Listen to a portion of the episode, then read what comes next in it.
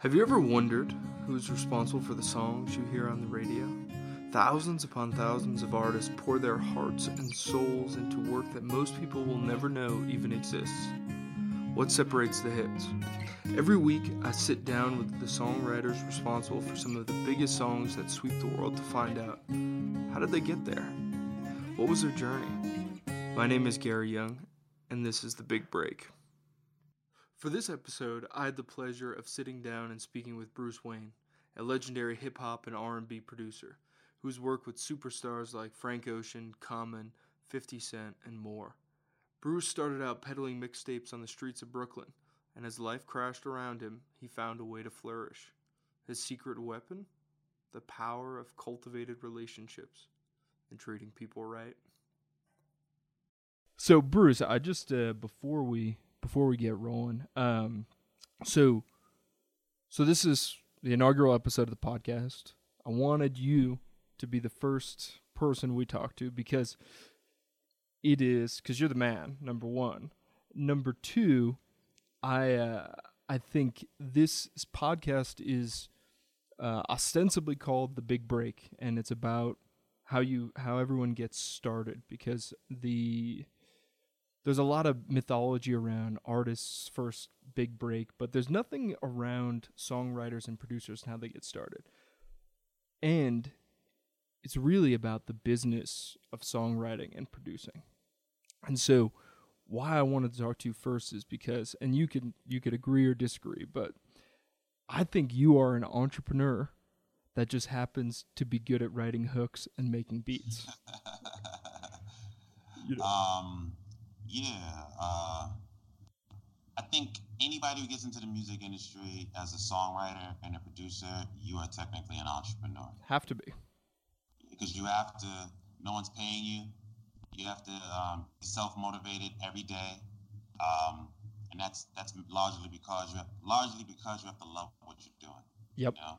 Yep. And, and um, and you kind of figure out the business as you go, right? Hopefully, right? That's the yeah. And you constantly you're constantly pivoting. You're constantly figuring out what works best for you. Yep. The partnerships you need to to have to to win. Um, else as an entrepreneur, you have to um, you're gonna get some money. Then you got to figure out how to pay your taxes. Yep. Yep. How yep. to keep the lights on. You know, cash flow problems. Yep. you mean, yep. You know, borrowing money, paying people yep. back debt, cash flow ratio, all of that kind of stuff. So, so I that's so what I want to do is I actually I want to start with uh with a young Bruce Waynne in Brooklyn going by Thief in the Night. Wow. Cuz I suspect that is is that is that the beginning for you? Yeah. I, I started off as a rapper. Yep. And um my friends convinced me to be kind of part of this rap group. Okay. And then, um, which I loved. And then I kind of somewhat became the leader of that group. And then somehow we got investment from some from someone, and then we started releasing records independently. Okay. And so now, when, what is this? Ninety nine earlier? Like, wh- when are we talking? Yeah, it's like around like ninety nine, like okay. 90, 90, um, wait, 90, nah, this is like 97, 97. Okay. Okay. It, we started, um, when did Wu Tang? Wu Tang was like what, 93? Yep. 94? Mm hmm. Yeah, so like we were, we were a group kind of like around the time when Wu Tang broke out and we were like, yo, we got to do this. We got to look mm-hmm. for investment. Okay then within like two years, we had investment and we started. Who? Who, well, who believed in you guys we early? Called, we were called Us. Us. Yeah, okay. Like movie that just came out. Yep, yep. And I the group was me, my twin brother, and all my best friends. Like three of the guys lived on my block. Everybody was from the community, mm-hmm. and we all were from East New York and Brooklyn. All okay. of us, and we first were called uh, the Dungeon Okay. okay. and then um, this is around the time with Lyricist Lounge. Mm-hmm. Um, you know, SR. Um, what was it? Wu Tang, Mobb Deep, like everything was coming back to New York at that time. Yep. And then, um, and then because Jay Z dropped his album in '96, but we were bumping Jay Z in '95, '94, because you know Biggie was around and we were, you know, I knew everybody. We were in the streets, so we knew everyone. I was hanging around with like everybody before they were somebody, you know. So we were all running around, so we just was inspired. So um, got some investment eventually. We started putting out records, and then we sold sixty thousand units independently. So I made my first money. Yeah. And, and the way I did it was we had mom and pop shops, mom and pop record stores Mhm. all around Brooklyn, Queens, Long Island, Bronx, um, Mount Vernon, um, like just everywhere there's a mom and pop store. We had we had records there. So how did how did you how'd you do that? How did you get those records in those stores? Was it you driving them around and then going in and pitching them? We drove them around. We put them in our the back seat of our trunk.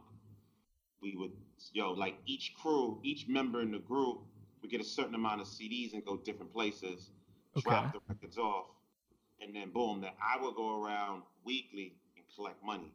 Okay. That, was- that, was my next question. You know, was- how are you? I was a drug dealer. Yeah, yeah. And then, So no, uh, so you're going around, and so everybody, you know, your brother, your friends, everybody from from the neighborhood has got their weekly allocation, and they were so the the whole the whole crew was basically distributors, and then pushing it out to every store. yeah, we right. were Empire before Empire was Yep. Empire, United Masters. Yeah, yeah, yeah. um, and and the way we marketed our music, they were they had these uh, video shows on these stations where we call like BCAT, like like local television channels. okay. And there was a guy by the name of Bobby Simmons, and it was like Ralph McDaniels.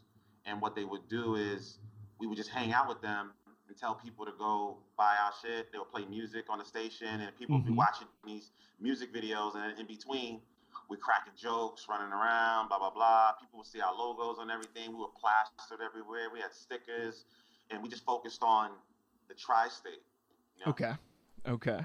And then, then you know, we made a lot of money. Yeah. Yeah. and then the investor at the time, I, you know, he was definitely a blessing. Gave us what we needed, but he was also kind of difficult to work with because um, How did you how did you connect? Who, you don't have to name names if you don't want to, but how did you connect with him? oh, um, one of the biggest lawyers in the game is um, Alan Grubman. Okay. Yep. The law firm is Grubman Indursky, Mm-hmm. and um, his wife, his ex-wife at the time, she had multiple sclerosis, and then um, his daughter, and his daughter was Lizzie Grubman. She was like a, a big publicist at the time. So Mm-hmm. a friend knew Lizzie, and another friend knew um, knew um, what was her name? Shit, that's fucked up. I can't remember her name. anyway, I met something, introduced us. She was gonna invest in us, but then she also needed a partner, so she introduced us to this other investor. And then what happened was um, she just fell in love with me, and I would just hang out with her. And she had like multiple sclerosis, so I would go hang out with her while she would ride horses and shit. I would just come see her and hang out. You know what I mean? Yeah. Like I just liked her as, as a person, and she Mhm. liked me. And then she was like, "I'm gonna make it happen." And then she connected me with this investor. He got on board. He liked our vision, and he just started rolling with us. And then, Okay. And then next, you know, it happened like they had a falling out or something, but we didn't know. And we were Mm. spending a lot of time with the investor, and then that's that's how we met. And then you know Yeah. we did agreements and signed. We just, we just, I think my agreement was shitty. Like I think I signed some fucked up agreement. You know what I mean? Like, but I didn't care. Like I was like, yo, I'm getting this money. Yeah. Literally, literally, we would be like, yo, I need a thousand dollars to go buy this. Boom, boom, done, done. Move. We had studios. We had, and then we had like a. It was all based like in the Lower East Side. So I was always like, like around Fader, Cornerstone. So I was always around. It was like around in that area. Um, Hot 97. Um, I was, I, we were in the mix. We was in the middle of everything. Yeah. So after a while, we made it like a real serious buzz for ourselves, and things started to really, like, really do well. You damn, you got me like reminiscing. We're going back, going way back. I love it. So so then you're um you've got a buzz going in the tri-state. You're focusing on growing your retail distribution, right? Then then so then what happens with us next? What happened with us was um, one one we did a show in Virginia, and um, it was on like this military base. I wasn't actually there, but then like um, it was like a huge fight or something like that, and then um, all the vehicles and everything got federally impounded. Um, a few of the members caught cases, and then the and then one of the cars, the investor gave one of the group members his car, and he took it. oh man! So the feds So- got it. Oh Yeah, man! the feds took his truck. Then it was like we weren't doing anything wrong, but he was just like, "Yo, I don't need the feds on my ass. Like, what the fuck? Like, what's going on?" And then Yeah. you know, one thing led to another. We got into like a huge argument, and then it was other things going on that was really frustrating. And then um, he started getting really, really, really tight in regards to the money. So, for example, everybody was tasked to like distribute at least a thousand dollars worth of music Okay. think throughout the week, and then boom, I would pick up. I would get the money. I'll bring it back, and then we were like, "Yo, we gotta be recouped. Like, we gotta be recouped. We gotta start putting some money in our pocket." And he was like, "Nah." We were like, "Yo, what the fuck? How, how are we supposed to survive? We can't even get here." You know Yeah. I'm saying? And then he was like, I, "I don't give a fuck." And then so that just shifted everything, and then Mm. just kind of left. You know what I mean? I just kind of like just left. I just said, "Fuck everything." So now, so you left the group, but did you leave the area, or were you still in? Well, at in that time, we- like I said, we was making enough money and stuff like that. I bought my first house, and Okay. I moved. I moved to Bed Stuy, and then um, and then I met a woman. We fell in love, and then um, then I, I had a I had a baby coming. So Okay. my everything just kind of shifted for me. And it wasn't that we were all friends, so the group didn't really mean anything. We would all still be friends, but just the business part of it and that whole situation just was getting messy. It was like it was like I wasn't making music. I was too busy worrying about too much business, and it was just it, I just needed to get out from under it. And I didn't go about it the right way, but I kind of I went about it the only way I knew at that time. Okay. And what was that? I just cut ties. Ghosted. Done. I just cut ties. I ghosted. I told the investor, "Fuck you. Don't ever call me again. Whatever, whatever." You know what I mean? I, you know, Yeah. I was like, "Yo, fuck with me. I'm gonna have niggas run up in you, run, Yep. up, run up in your house, like saying stupid shit and just being ignorant about it or whatever." And I was like, "Yo, I gotta, I gotta feed my family. I gotta figure this shit out." Yeah. And, um, and he kind of, he just after a while, he just left me alone. Okay. Yeah. And then um and then then the crew, everybody kind of was I don't say splitting apart, but it was getting really, really, really stressful because we weren't making music. It was like we was worried about just a bunch of like everything else was happening besides music. Okay. It was like, yo, we got the feds on here. This person got a case. Gotta go back and forth here. Yo, we gotta go here. Nobody got any money. I gotta take money out of my pocket. Go to the. It was just. It was just. It was just too much. It was too many Mhm. people. It was just. Then there was people. Then, then the studio got robbed. It was just a lot. Yeah. So you left. So you're. I mean, at this point, you've you've uh you've got a kid on the way, and uh boy or girl? girl, girl, Girl. Okay. Okay.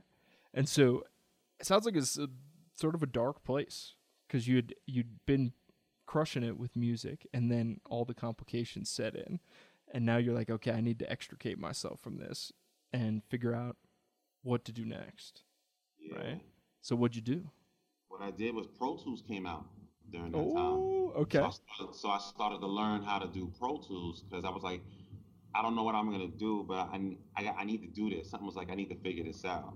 Okay. I figured it out, and then um, and then I started to realize. Then like my my daughter's mother, she, well, my ex-wife, she, she knew Talib Kweli, and then somehow she connected me with him, and then he heard some music, he loved it, and he was Okay. like, "Yo, I want to buy that beat." I was like, "Buy Uh-huh. the beat." I was Yeah. like, like yeah, I was like, uh, okay. I didn't really know what that meant. And Yeah.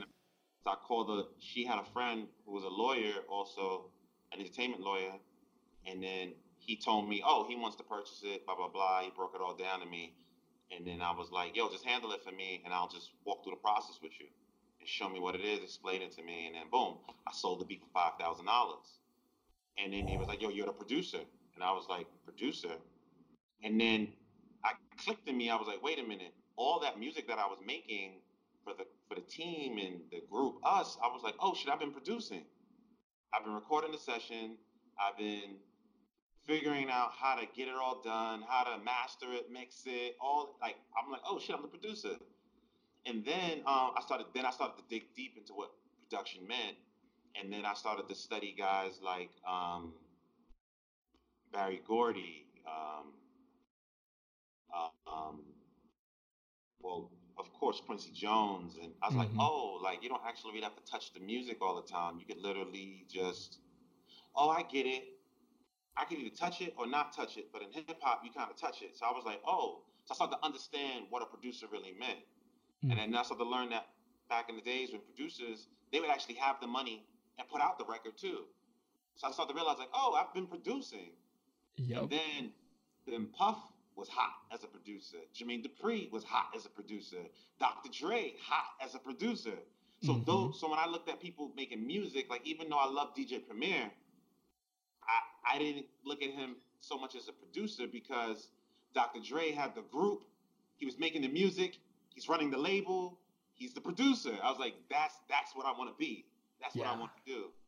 And then Kweli connected me with Common. Then Common Okay. connected me with Erykah Badu. And then everybody that was in Brooklyn during that time, I started making music for and getting paid. That's a just started- beautiful thing. Yeah. Just started to connect. And and then I started to realize like, oh, so this is how it works. And then I was like, yo, I need a manager. Because again, Mhm. that's what you're reading and you're seeing. And mind you, no one's guiding me. I'm just like You're reading every magazine. Yeah. I'm talking to as many people as possible. So I was um so I needed a manager, and there was a guy by the name of Tony Perez. Tony Perez, he managed he well, Alessia Cara signed to him now. So Okay. he managed all the producers and he lived up the block from me. I don't know how I knew that he was a producer for managers and how he lived up the block from me. I don't know how I knew that. But around the time when I was doing it, my partner Swift, he wasn't my partner at the time. I was a there was a studio maybe, you know, up the block up up the block from me as well too. And um, he was like an in-house engineer for them. And for like a year, I would go back and forth to the studio because the artist that had the deal, I would write the hooks for him. So I write hooks, lay out ideas, and then Swift was the engineer, and blah blah blah. And we wouldn't really talk. It would be like I'd be in and out. I wouldn't, whatever. And then one day I was like, "Yo, you know Tony Perez?" He was like, "Yo, I'm trying to get with Tony Perez." I was like, "Oh, all right. What you know about him?" Because I was really just again, that's how I was learning everything. I was just asking people anything, like, "Yo, you know Tony? Yo, you know this?" You Mhm. I was just trying. I was, I was, I was hungry. I didn't give a fuck. I was like, I gotta. My kid is gonna be here. Yeah. going. And mind you, all of this stuff started happening within that year. The minute I met Kweli, everything just it just started happening. It happened fast. Happened super fast. I was I was working. So what was cool is that I owned the brownstone, but my job, I had a regular job. I used to work for Planned Parenthood doing HIV and AIDS awareness, and I lived, I worked in my community. So literally, I would walk up the block, go to work. I had staff and everything, Mhm. and then I'll do my shit. And, I would, and the way it worked is, you had to do eight hours. That was it. So I would go in at 6 a.m. Okay. You know what I'm saying? I'll be up to Mhm. five, go to work at six, do my shit. I'm out at three. I'll go run down the block, and I go to session with my dude, write the hooks, come home, eat, see my girl, blah blah blah. Boom. Just I was, because I, knew at night I had to be home just in case if she had to have the baby. Yeah. So then um, Swift was like, so to, to, to digress, Swift was like, yo, can I go with you when you meet with Tony? I was like, yeah, why not? It's all good. Yeah. I told Tony, I said, yo, Tony, I'm bringing Swift for me. He was like, who's that? I told him, I said, yo, he just, his beats are dope, blah, blah, blah. You know, he's my man. We've been, you know, like, I'm just bringing him. He was like, ah, okay. So um, we go sit with Tony, and Tony started working. He was working out of his house, but he was thinking about partnering up with um, Blue Blue Williams. Blue Williams Okay. managed Outkast at the time, and um, All like right. Blue Cantrell and a lot of artists like that. So he had Mhm. some kind of deal. So Tony was like, so "Hey no guys, wait look, now now Bruce I don't want to I want to pause for a second how did you because I mean this Tony guy was this almost mysterious figure in the neighborhood you knew he was there but you were trying but how did you get the meeting with him because Oh, it just oh, like, what how did that? Oh, happen oh, like what happened was with me going back and forth at the house. I'm remembering all this stuff while I'm talking to you. yeah Through that year, through that time going back and forth the house, um, the guy who really owned that house and who, managed that artist, he did um, he did he produced music videos and he worked with Hype Williams. okay So, to give you an idea of Bed-Stuy, Fort Greene, all of Mhm. that, all of the creatives just started living in that area. okay I didn't know that at the time, but every I don't know what it was, but everybody lived blocks from each other and you could walk. So literally, you'll go to certain spots and you run into people. You'll be like, "Oh shit, that's also so."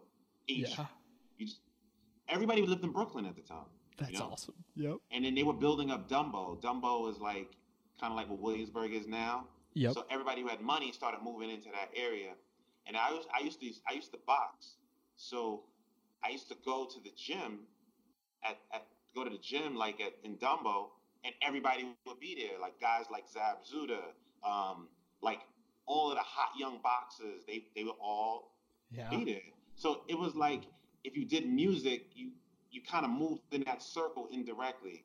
And then all the drug dealers moved around music, and all the athletes, everything was around music. So you could play basketball and then run into people. It was just, it was really, really weird. So while going back and forth at that house, there was a guy named Jim Nice. He was Okay. interning for Steve Stoute, oh man okay and then I didn't know who Steve Stoute was at the time. yeah I didn't know who he was. So he was interning for him. And he was like, Yo, I just got these beats from Tony Perez. I was like, Yo, I've been looking for Tony Perez. And he was like, You want to know Tony? I was like, Yeah. He was like, I'll connect you.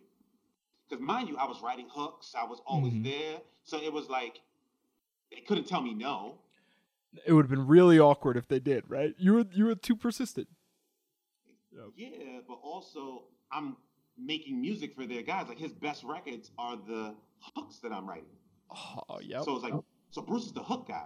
you know Mhm. and i know how to use pro tools and i'm from the streets so i knew everybody so it was like yo like i can't tell bruce no you know what Yep. i mean because if, if they have problems in the streets i could literally make a phone call and be like yo yo what's going i could like if somebody got their, their chain stolen i'm the guy who get the chain back so you were the fixer pro tools producer yep yep yep That's who I was. I was that guy. And when I was doing, and when I was putting out records independently with the investor, I paid a lot of people for a lot of things. So like DJ Enuff at Hot 97, I paid him to do an in-store.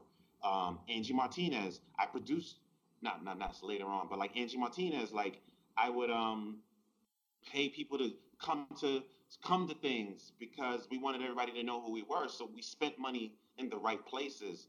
So I Mhm. kind of knew everybody without knowing everybody in the industry, but I knew everybody in the street. So it's kind of like the dots always connected somehow. Like, yo, how do you know Bruce? Oh, Bruce is from so and so. Oh, he knows that person.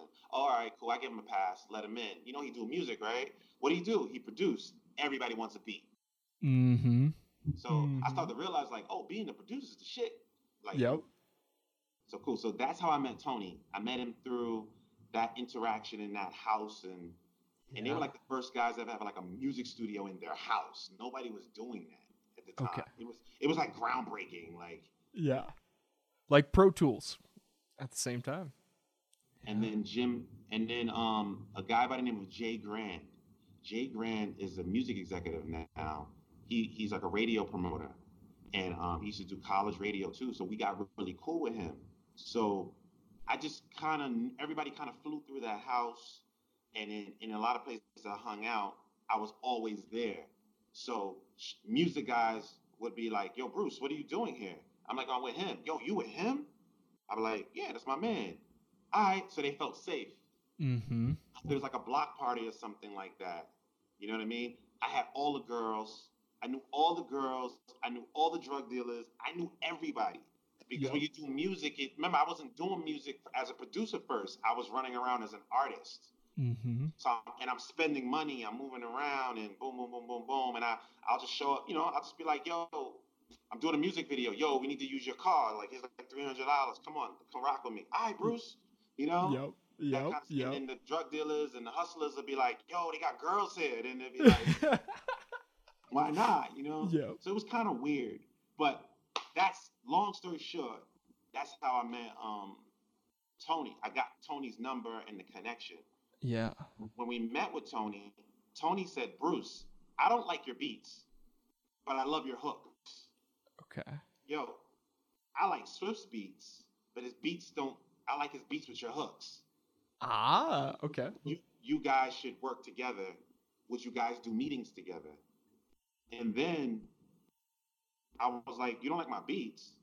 Then I and then Swift went, nah nah beat Bruce beats are fire. Listen to these, and they were beats that Swift mixed. And then he was like, yo, that sounds different. That's your beat, Bruce. I was like, yeah, it is, right? I was like kind of surprised, and he was like, why does it sound so good and those sound like shit? Like, he was like, and Swift was like, I mixed it. He was like, wait a minute, Bruce, you write hooks, you make beats. Swift, you mix. You're a DJ, and you make beats. You guys are like soup to nuts. You guys can do all of it. And we looked at each other, and I was like, I guess so. So he was like, Yo, y'all should really do meetings together. Is that cool? I was like, Yeah. Yo, within a month, we were in every A&R's office.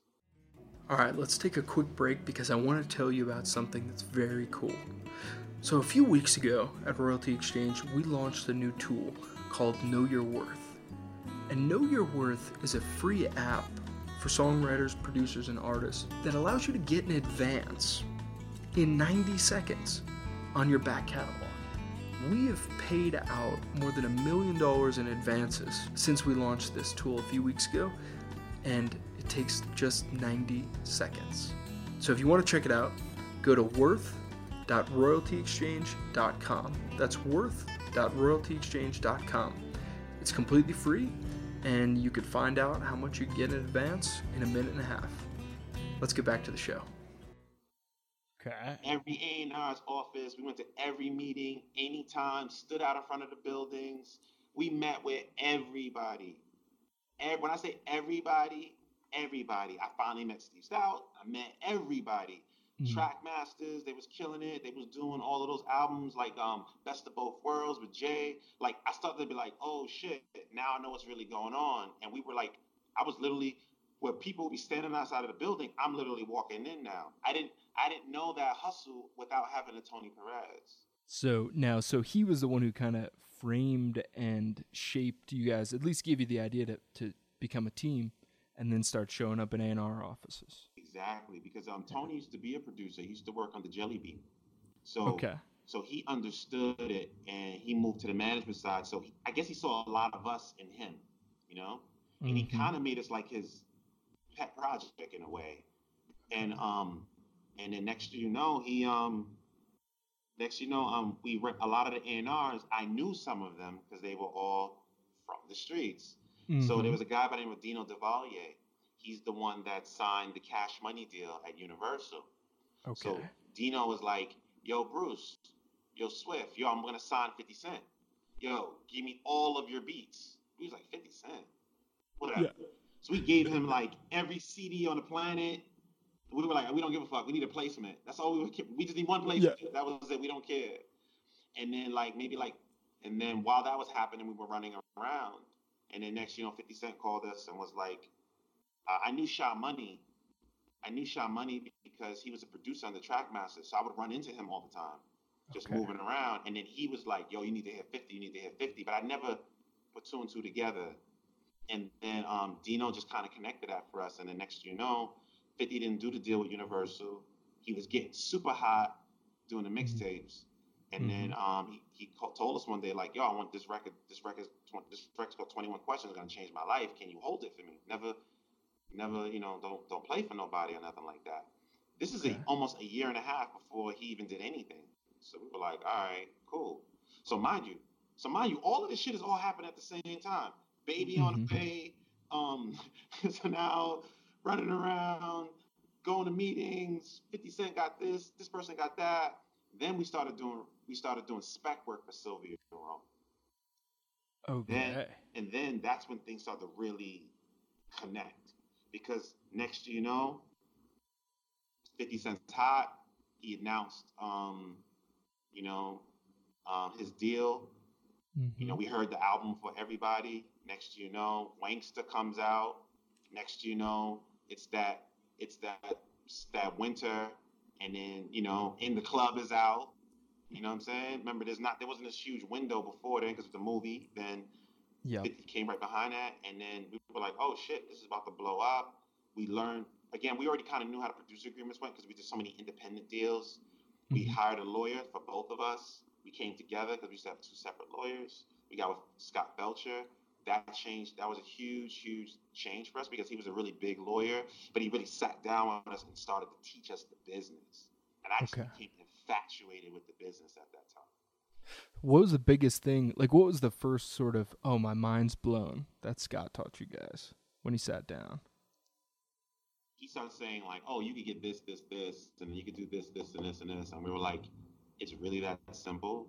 Like, he was like, yeah, you get a hit record, you should go for a publishing deal, get some money, finance what you want to do, or you guys can have your own label. If you want your own label, we're like, label, like, now mind you, I came from that. So I'm like, so break this down blah blah blah, and then it wasn't really like blew my mind. It was just more like, oh, this is real. Like this can really yeah. happen. Like, and then um, and then next you know, 21 questions happened, and w- what was kind of different was that after the song blew up, it started while it was moving. Everybody was calling us, but they weren't asking us for another beat like 21 questions. And Tone, like Tony was like, yo, guys, you guys are in a great position because everything that you've done from all the spec work with people, all those beats, all that running around, people didn't limit us to that song. They didn't want that mm-hmm. again. They were like, give us a hit because we had that beat. Yep. And then next you know, records just started going. We're going studio with Nas, and the next you know, we're doing Bravehearts. Um, we you know, some beats for Jay, he cut something, and we're like, okay, boom, boom. like it just start, you know, yeah. like just start happening, and you're like, oh shit, like, oh he cut that, oh he cut that, and you start to realize how much work we did in such a short amount of time. Mm-hmm. But what what blew my mind was like the decisions that we were making. Like I was like, I had a crew when I was doing us, and yeah. I was making all the decisions, trying to figure it out, and and I had an investor, no disrespect, but he's like a white guy you know, and, you know, from the rock and roll era, don't know shit, and he's just like whatever, and we're just guessing it. Where here's Tony, who failed in a lot of ways, and listening to him, he saved us five years. Then me and Swift, where we're actually both, we both bring something to the table. We're both like, well, I'll do that, Bruce. Okay, I'll do that, Swift. All right, mm-hmm. I'll go get it. Like when when we, when we got in the studio with artists, I worked with the artist because we're drinking, we're having fun, we talking shit. I'm playing the yep. beats, getting their feel, and then while they start working and doing whatever, we know what they want. So we literally have another room going, and boom, we're making beats on the spot. Yeah. Yo, and I lay a hook to it. Yo, you like that hook? Nah, Bruce. I'm like, what about this? They're like, oh, that's dope. Cool. Ideas. Like just yeah. flowing ideas, and then we'll have full songs laid out for them. Beat, hook, 16, 16 bars open, hook, 60 where the song's formatted, ready to go. Yeah. We really got into our groove on how to make a record. Now I get a question. I, I want to read you a quote from Swift, and uh, and I want I want your take on it because I think it's I think it's an interesting encapsulation. So, if it was up to Bruce, we'd never finish anything. If it was up to me, we'd never start anything. so, again, I'm I'm I'm like Swift just loves to make music and make beats. Like he just make beats and whatever. He don't give a fuck. Like he's yeah. like whatever. Me, I never really finished the beat. I would always have like a skeleton. I mm-hmm. never finished the beat. I would always be like drum. We would do, we were using 808s when nobody else was using 808s. Okay. I have a beat, 808, boom, one sound, boom, and I'll just move on to the next thing because I'm doing so much shit. My, I'm like ADD in a way, like just, uh, I'm, I'm bored. Let me move on to the next thing. Oh, I'm bored. Yeah. Let me move to the next thing. Oh, I don't know what to do next. I, I can't sit there and rack my brain. Where Swift will literally make a beat from start to finish and just get it done. And he's mixing while he's making the beat. I didn't have that luxury. So for me, it was more like ideas. And I Yeah. noticed that whenever I put like a vocal on it or I put something in it, it changed it. It made it into something else. Or Swift will make a beat and I'll add something to it and it would change everything. So those ideas, when an artist would come in, they love the ideas because it's not done. They're like, yo, what's Mhm. that? I'm like, oh, I can finish that. Oh, word, you need a song? Okay, boom, boom, boom, boom. So they were like, oh, so they felt a part of it. You know what I mean? And then Swift Yeah. will mix it in a way where it's just knocking. It's just, even though it's not finished, it's knocking. It's just like, yo, what the fuck? This is just sounds crazy. that's, that's how it be knocking, you know. And so, so what Swift means is that like I'll start an idea, somebody will like it, and then Swift will take it and start finishing, glossing it, make it sound great, boom. And then Swift, he'll just he doesn't know who to give what to. He'll just be like, I made that. He he he hates making shit for people like that. Okay. That shit. Me, I like that shit. Mm-hmm. So I like that process and shit like that. You know what I mean? So and plus two, you know, there was a lot going on. Like, you know, like Pharrell and the Neptunes was popping, Kanye was popping, Swizz Beatz popping, Timbaland's popping. It was like, like where do we fit? And these are the guys getting the money. And then when you're sitting with artists, you're looking at what they're gravitating to, and we don't have that. I'll be like, no, let me just make something for you from scratch. Boom, deal done Yep. and then it, and then they'll watch Swift mix it, or they'll watch us. They'll be like, "Yo, these guys are like really making records." So, and anytime we did that is when we had big songs. Yep. You know what I'm saying? So, so he's dead. He's dead on with that quote. Like, I'll never finish it because I just get bored too quickly. And if there's nothing to like, oh, that sounds great. What do we? Oh, let's. You know what I mean? Like, let's let's Mhm. well, let's do that. I'm inspi- I'm more inspired by things. I'm not like Swift is very militant. You know, Yep. Focused. boom, boom, focus, get it done. He'll knock out 50 beats, and he don't give a fuck who it goes to. He just, I got 50 beats. Somebody's gonna like something. You know, it's like the law of averages. Me, I'll have five beats, and people like all five. Yep. It's very different. You know what I'm saying? Yeah, no. I mean, and you're you're like the uh almost like the front man for the duo. Just out there pushing or no? Or not really? Nah, there was never me and Swift. It was never a front man because there would be some people that would gravitate to Swift, and I'll fall to the back. Like, Okay. you know what I mean? It wasn't about who was a leader or anything like that. I think I think what was good about me and Swift is that when we came when we when we became partners, we weren't friends.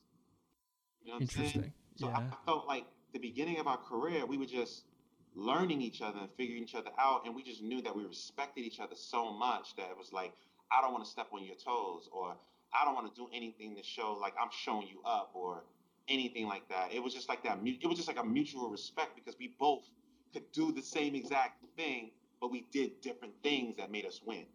Does that make sense? No, it makes a ton of sense. That that Yeah. that's what made it a little different. He's like, Bruce is loud.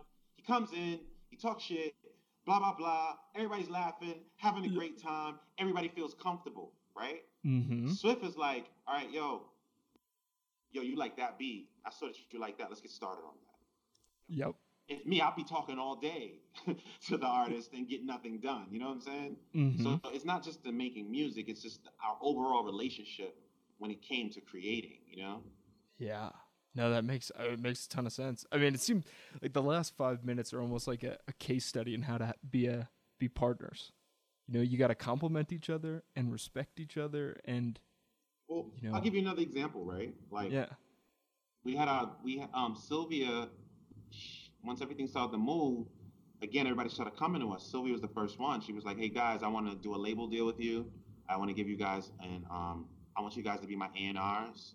I want you guys to I want to groom you guys to run black music here because Okay. I signed the Clipse, but I didn't sign Pharrell, the Neptunes. I signed Missy, but I didn't sign Timbaland.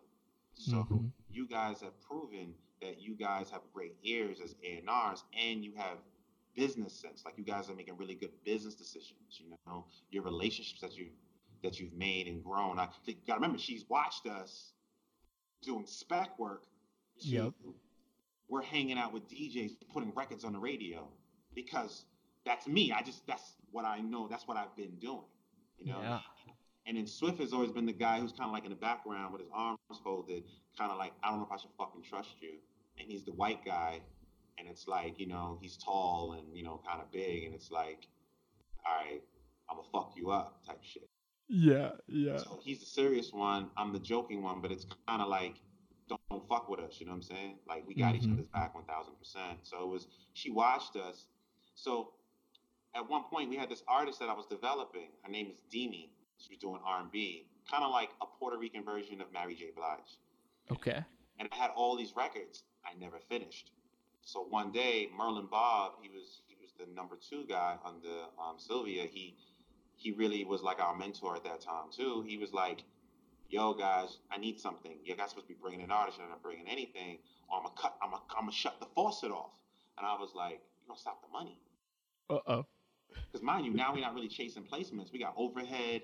I got a label deal. I got money. I'm flowing. I'm choosing the things I want to work on, but I'm not developing the artist or bringing in the talent that he asked. So guess what I started doing? I started playing a bunch of all unfinished fucking records that I even I'm not even playing Swift because again I never finish anything. So I just got all of this music sitting there Mhm. Swift's like, like, yo, all right, Bruce. So we're in this meeting one day, and then he says this, and me and Swift look at each other, gotta shut off the money. I start playing him mad, mad, mad records. And he was like, yo, what the fuck is this? I was like, oh, that's Demi. Like, what's the, what the fuck is that? I was like, oh, this is a rapper named Shakespeare. Oh, what's, he's like, yo, what's going on? He was like, yo, this record right here from this artist, finish this record. Guess who finishes it? Like, Yeah. Swift finishes the record. Boom, boom. Two days later, Merlin's like, "Yo, Bruce, um, we're gonna sign her. Bring her in to your deal. Get the get the business going." Sylvia comes in. Guys, love the record. Great first artist. Let's go. I'm like, wow. So I learned early, like, don't hold anything. Nope. Yep. Don't hold shit. Like anything you got, whether you don't know. Yeah. And I always knew that Swift could finish it. so, so I went on a rampage of just playing unfinished music, getting vibes, energy, boom, boom, boom. We opened up our first budget, and then Sylvia Rhone got ousted. Uh oh. So now we're like without a deal. And then boom, So- we're like, fuck, what we gonna do? Yeah. Mind you, I'm playing music for everybody. I'm running around crazy. And then Mhm. I got really cool with an A&R by the name of Rob Tulo. Rob Okay. Tulo, who started working with Sirius Radio, and he was under Craig Kallman at Atlantic. When Sylvia got ousted, Craig Kallman calls me. Hey, Bruce. Hey, Rob Tulo says, you know, we should really meet. And I was like, I didn't know who Craig Kallman was at the time. And then I was like, oh, I guess we should meet. So we're going to meet with him and this literally down the hall. And he's like, hey, you know, we're only going to bring Missy over. We're going to um, bring a few artists, and we want to bring your artists over with us, renew your deal, you know, whatever. And then I re- mind you, my deal with Sylvia was a real joint venture. So he had to take the same deal. Like he couldn't give us less. He took an Mhm. artist and then just moved. Now, now I'm on Atlantic Yep. Oh man. with another check and like about to learn. Now we're now we're on another level because Elektra is very boutique. Atlantic was very like is very like super corporate. Yep. It's the it's the Death Star. It's huge. You know, you I just couldn't walk in people's offices and talk shit. I had to learn. I had to switch my demeanor up and, and stuff like that. And then, um, man, I know we don't got that much time, but um, we, the way that story started to unfold was Craig loved that artist. He loved her. He gave me everything. He was like, "Yeah, whatever you want, Bruce. I think she's gonna be the biggest artist on the planet." Because she was like Cardi B. She's what Cardi B is now. Imagine Whoa. R&B artist that can sing, rap, total package. total package. Everything. And her mouth was like, motherfucker shit, kick your ass, blah, blah, blah. And that was in the music. Yep. With R&B, Yep. Right? Yeah. It was like, he was like, I love it. This is so raw, but I don't know how to market it. Like, Yeah. And then um then the merger happened where Lyor Cohen came in and Julie Greenwald, Mike Kyser, Kevin Liles, they all came in. Julie Greenwald hated my artist. Uh oh.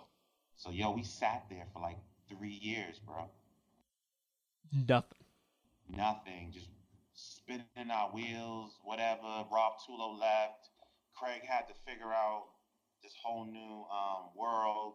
He had my back, but it was just like, yo, you know what I mean? He's trying to figure it out too. While you guys are getting mothballed. So then, so then you, so you're you're sitting there for three years. Then you got to make a move or do something, right? So like, what happens? When I See You happens, Fantasia. Okay. I was like, yo, I'm tired of this rap shit. I fell in love with working with R&B artists. I need to get into this R&B world. All these rap records I'm doing, nothing's coming out. I'm looking like a failure. Like I'm not hot anymore. I, like I need to figure some shit out. I'm spending too much time on this label side. We need to figure this shit out. So cool. We just was like, yo, we started launching the records. We I leaked. I went to DJ Enuff. I leaked my song my own record. This is the first time I'm admitting it. I leaked the fucking song. It's on Hot 97. It goes into rotation. Everything's on fire. Every Yeah. now everybody who's not giving me the love starts giving me the love. Atlantic is I got the building revved up. Mike Caren, everybody's like supporting me. Blah blah blah, whatever. And the fucking artist. It's been three years. You know what I'm saying? She Mhm. signed for a year at Atlantic at, at Elektra. Then next you know we got a fucking um we sit there for three years, almost four years, doing nothing. I leaked the record. She starts moving fast. She, she just went through too many changes. She just kind of lost that fire that she had, and I don't blame her. And then Yeah. and then I started. So while so mind you, while I leaked that record, I'm back to producing. Yep. So I'm not focused on it like how I used to. And then Mhm. I'm just like, just like how I did with us, I'm like, yo, I can't put too much energy into this anymore. I, it's killing me. And Swift was spending more time in LA. So I would had to learn how to really make R&B records on a higher level. I didn't really know how to do it. So I started working with a bunch of songwriters. I started figuring out how to put all of this together. I was like, oh, we need the songwriters. Okay, cool. We need this. We need that. And I just started figuring it out. I started to realize that I can't engineer every session because Mhm. too much to do. So I had to hire an engineer. I had the writers. Had the beats. I, I started, and then I started to get other producers because again, I had an artist. So I needed to figure out how to get all of that shit going. And with working with her, I figured it out. And then we were in LA and we were hired to work on Tori Kelly. Tori Kelly Okay. was like 12 years old at the time. So so that's going on in New York. I come to LA, I just implemented all of those same principles.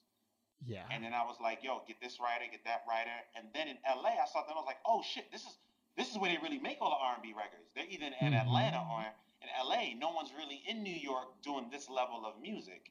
It's all the rap shit. You you weren't even getting a lot of the pop shit. Everything was in LA.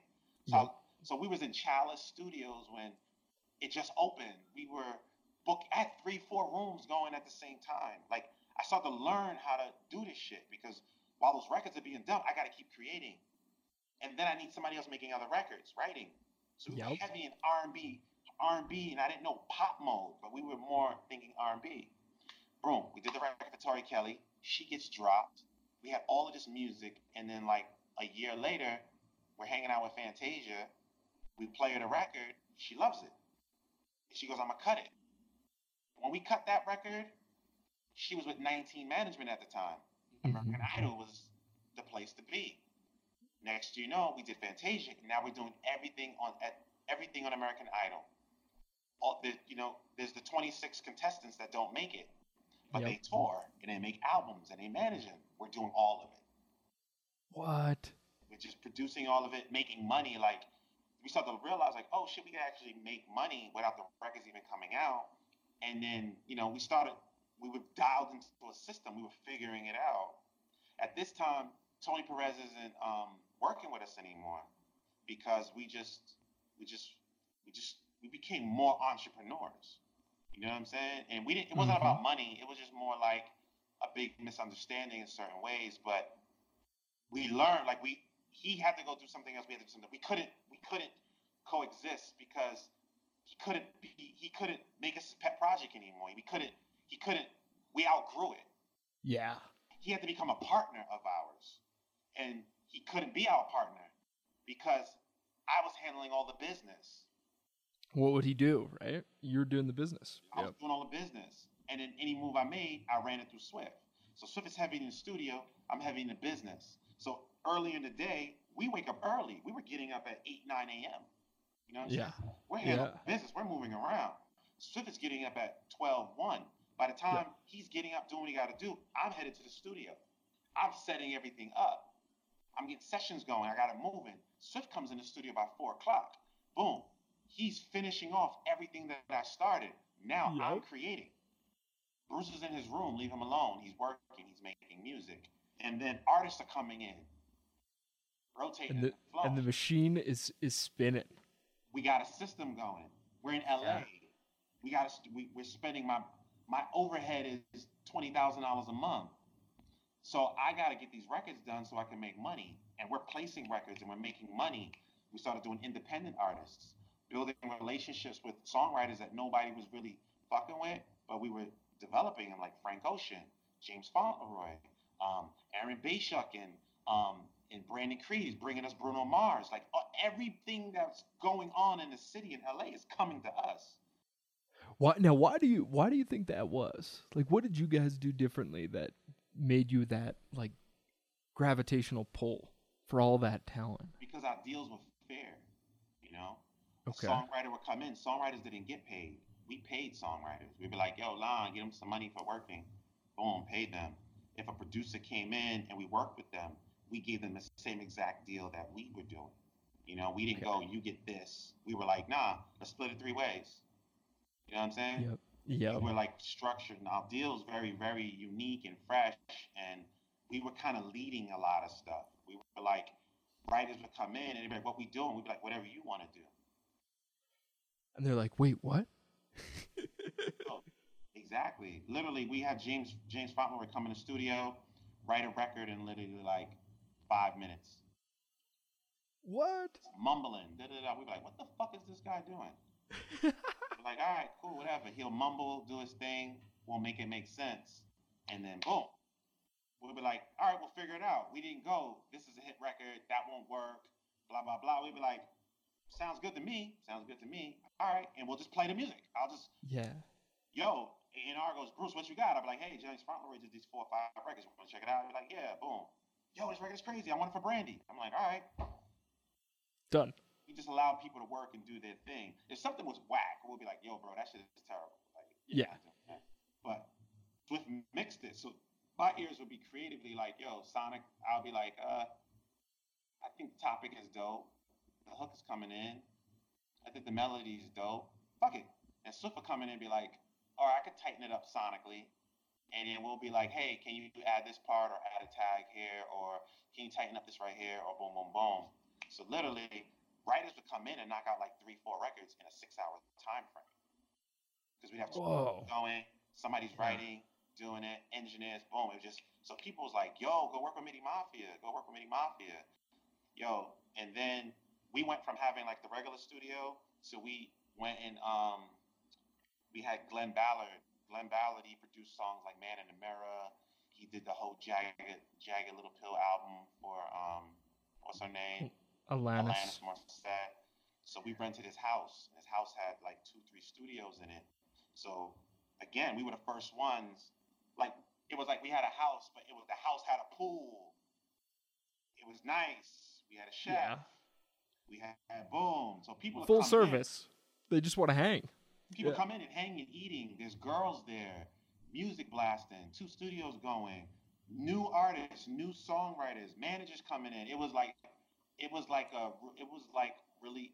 We're walking around in our robes and shit, waking up, walking around in the robes, sit by the pool, talk shit, go for a swim. Engineers there, who's an intern starting out. We just were providing a lot of opportunity, and we weren't like stifling it. We was allowing it to just kind of become what it was. To blossom if it made sense. Definitely. Yeah. If there's a songwriter, he's black, he's a male, and he's gay, where is he gonna go work at? You know what I'm saying? So like there was a guy named Sally. He would always tell me, Bruce, I love working with you guys. It's like I feel like when I get in these sessions, I'm gay. So all the guys get a little weirded out, but because you guys are cool, they're cool with me. You know what Yep. I mean? Like because I'm telling them to work with him. You know what I'm saying? I'm like, "Nah, Yes. he's incredible. He's dope. And then I'm not gay, but then he's gay and he's kissing me on my cheek. And I'm like, whatever, bro. Don't fuck Yep. me in front of people. You know? But we're cool. He's my guy. You know what I mean? yeah. Look past stereotypes and all those kind of things, and then like people just like being around us. Yeah. I had a lot of opportunity, and we did it very fast. We didn't sit on anything because we learned a lot. I would like make a song, yo. Even wasn't done. I'm playing it for people. Yo, Yeah. like? What do you think about that? And after a while, people would be like, "Yo, Bruce, you want a job?" I'm like, "Nah, I'm cool." I'm good. Yeah. Good. I know I'm sounding like I'm just spitballing, but you know, No, no, no. I mean, so it, it sounds like you know you and Swift are are it moved to LA because you're the goal is hey you want to find out how to go to the next level with the R and B stuff, right? But then you create this ecosystem, almost this is like place where people can come and do things that other people would stifle, and but also do it in a place that was awesome, the pool, the chef, and and you make things happen. yeah, like we have to do a part two, man, I know we got to do a part two. So, because that that's not even all the story. well, well then why don't we do this? Why don't we? Because you you have a meeting right that you got to go to pretty soon. Um, yeah, I gotta be there like 10:30, so I gotta Okay. figure out how to Uber. I'm there. Yep. right. So then why don't we do this? Let's let's put a pause on this and and we will do a part two Okay. because like we haven't even gotten to the the cool stuff you're doing with made music with like all I mean we're we're only we're only halfway through the Bruce Waynne tale Yo, and uh, yo, I didn't tell you about the lawsuit. well we I'll get lawsuit Swift broke his back. like, oh no Is uh, um, publishing deal, um, the Justin Bieber, the Frank Ocean, the um, so like the house actually really is when our start our story actually really began. Because we never had any um, we never had any problems. We never had any um, there's no conflict yet. No conflict. and the story needs conflict. It was like we had LA, all right, cool, figured it out, uh, whatever. Like it's like Yeah. figured it out, like you know, go to our publisher, we need this money, like there's no whatever. But when we got to the house is when we got hit with, you know, just the industry. Thanks for joining us for this episode of The Big Break. To learn more about Bruce and Midi Mafia, check out their Instagram accounts, which are linked to in the show notes. Tune in next week when I'll be sitting back down with Bruce to hear about what happened next after he and Swift started working out of Los Angeles. You can also check out past episodes, interview transcripts, and more at royaltyexchange.com slash podcast. That's royaltyexchange.com slash podcast. And of course, if you'd like to get a free catalog valuation, you can use our brand new Know Your Worth tool. A link will be in the show notes at royaltyexchange.com slash podcast. Thanks again. We'll see you next week.